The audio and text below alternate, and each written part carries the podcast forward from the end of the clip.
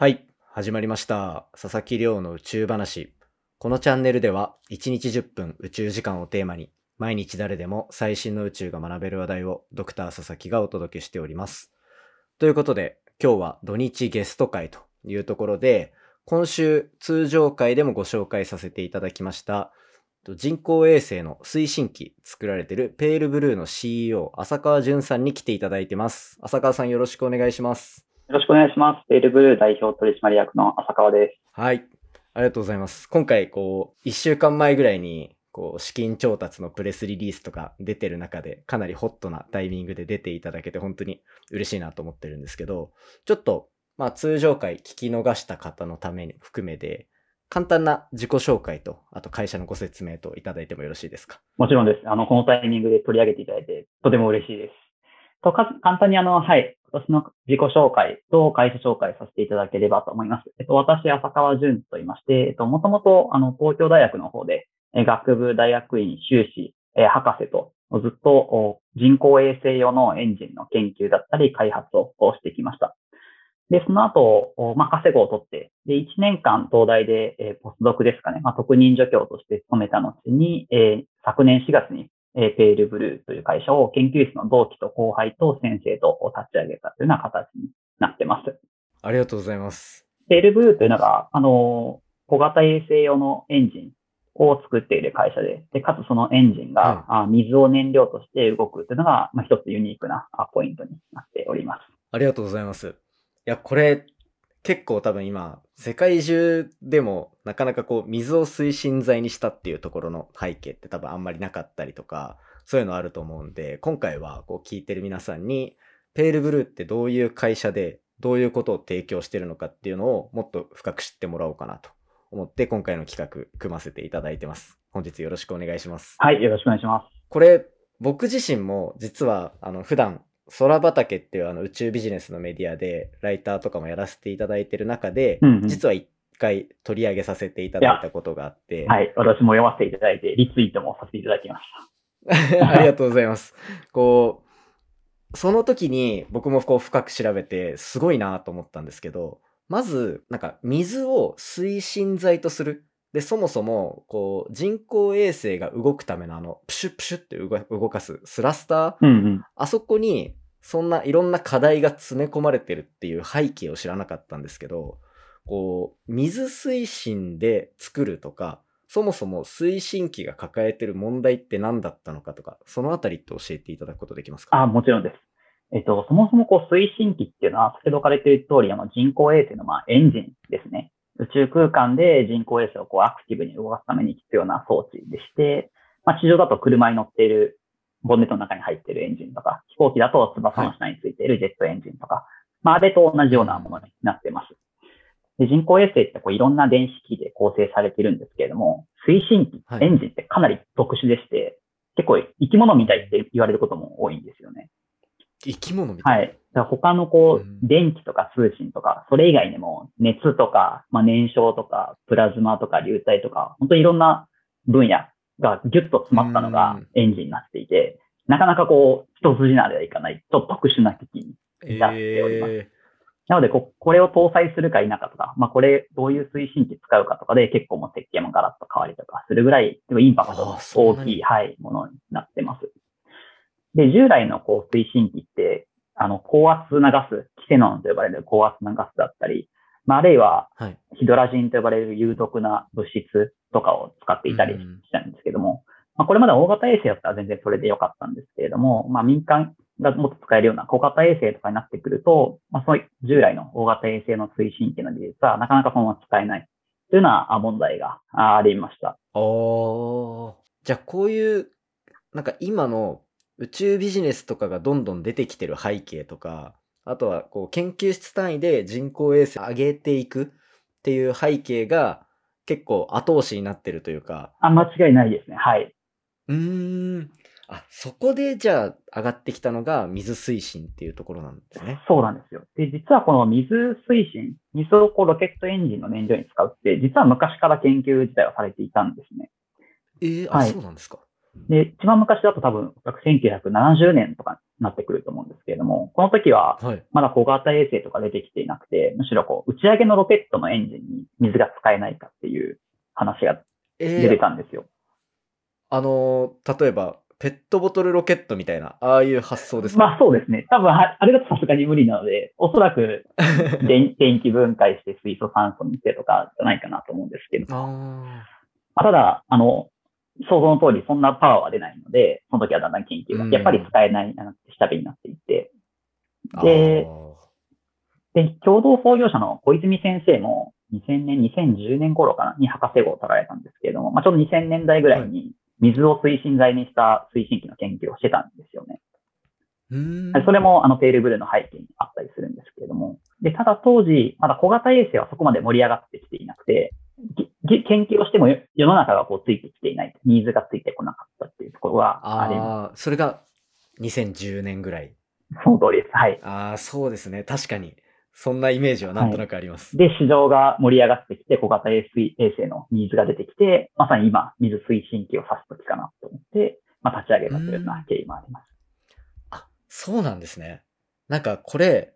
この研究室からそのまま会社になるっていうのが、なんか今までの僕の研究のバックグラウンドだとあんまりピンとこなくて、これって工学系特有のものなのかなってちょっと思うんですけど、なんか研究室の中でいくつかこう多分、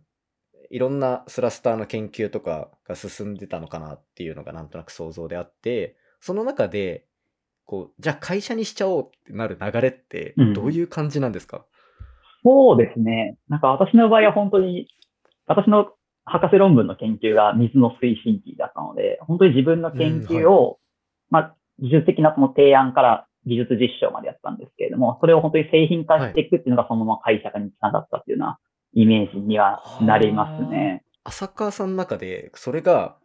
こう、研究分野でそのまま進んでいくっていう発想と、ビジネスの方に展開していこうっていう発想って、なんか選択肢として2つあるかなって思うんですけど、そこでこうビジネス方面に転換した理由とかってあったりしますか？そうですね。一番大きい理由は、この推進機だけに限らないかもしれないんですけれども、大学で行われるような基礎研究のところと、じゃあ実際に実利用するときの実利用のところ、でこの両者で、はいまあ、大事にされる指標っていうのが全然違うなっていうのを強く感じたんですよね。例えば、私あの学生時代に実際の基礎研究のところと衛星の実実験を開発するっていう実応用と、まあ、両方経験することできたんですけど、基礎基礎研究の方だと、例例えばエンジン内部でこう燃焼がどう行われているかとか、プラズマがどう生成されてうんどう加速されているかっていうところをひたすら解明していくんですよね。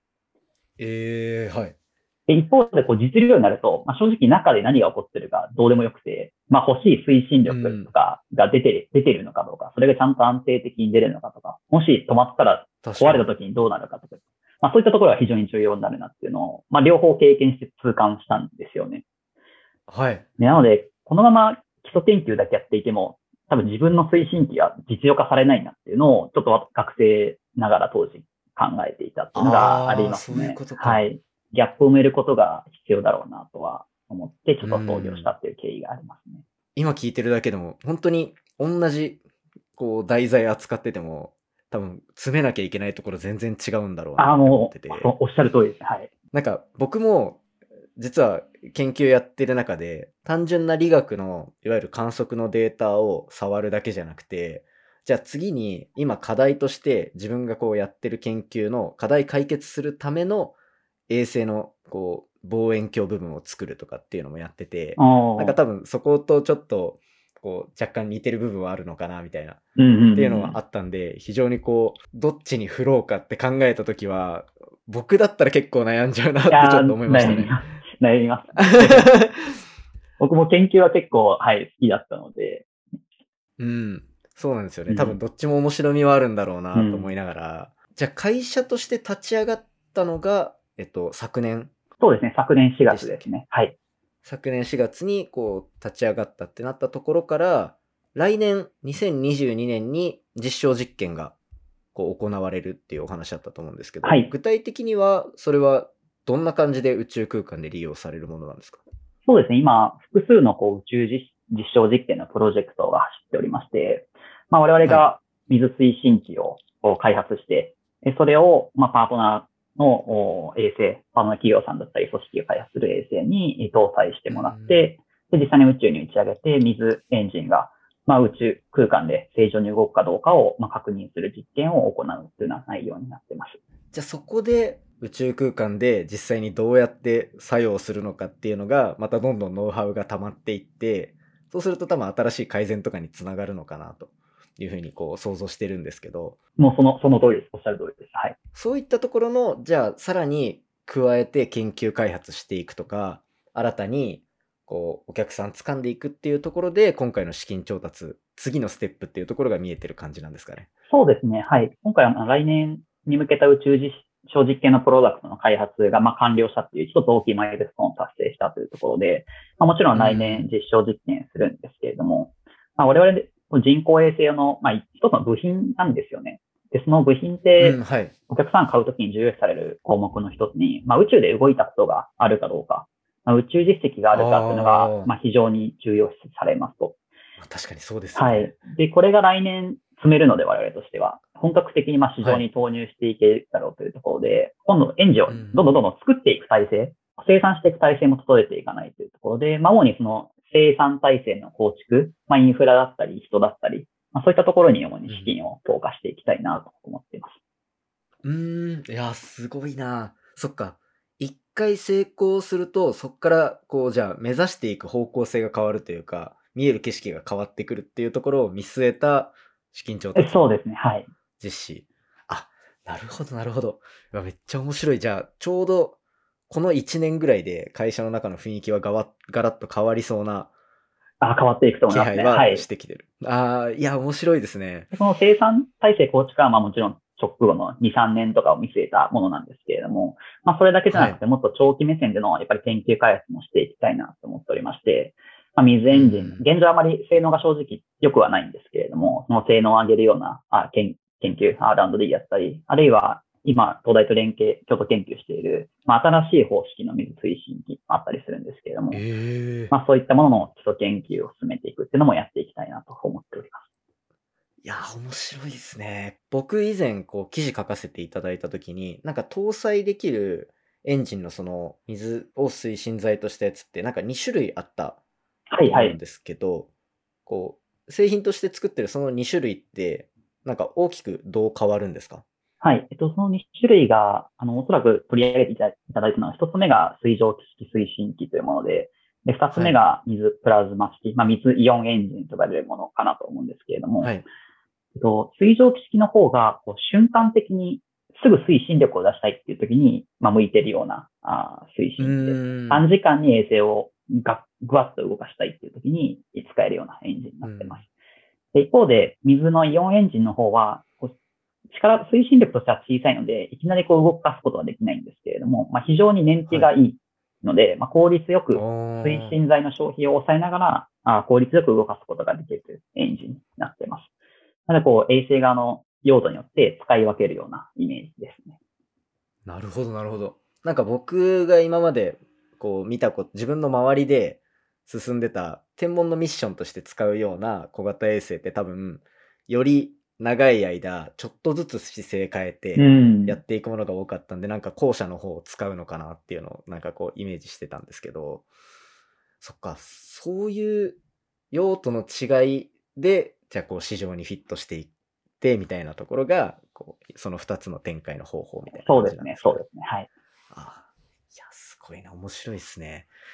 いや、じゃあそこから、じゃあ、また明日も引き続き、こう、会社のお話と、あと、ちょっと、浅川さんの学生時代のお話とか、なるほど。そもそも、なんで、推進機の研究に進んでいったのかっていうのが、僕と全然畑違うんで、単純に僕の興味としていろいろ聞かせていただきたいなと思ってるので、うん、明日もお付き合いいただけたら嬉しいです。もちろんお願いします。ぜひよろしくお願いします。はい。もしよければ、あの、会社のお知らせ等あれば、このタイミングでお願いします。ありがとうございます。あの、今回プレスリリース、資金調達のプレスリリース出させてもらったんですけれども、まあ、それと合わせて11月の11日木曜日と12日金曜日にオンラインであの会社説明会をやる予定です。で今すぐ転職考えてない方も楽しめるように、あの、会社からの一般的な事業紹介だけじゃなくてですね、今いるメンバーの方が何をやってるかというところを実際にメンバーの声を聞けるような会になっておりますので、あの全然転職考えてる方も考えてない方も、ぜひ気軽に聞いてもらえればと思います。私のツイッターのトップにピン止めしてるので URL をぜひそちら見ていただければと思います。はい。そしたらじゃあ、浅川さんのツイッターと、あとそこの URL は概要欄に貼っておくので、ぜひ皆さん興味ある方は行ってみてください。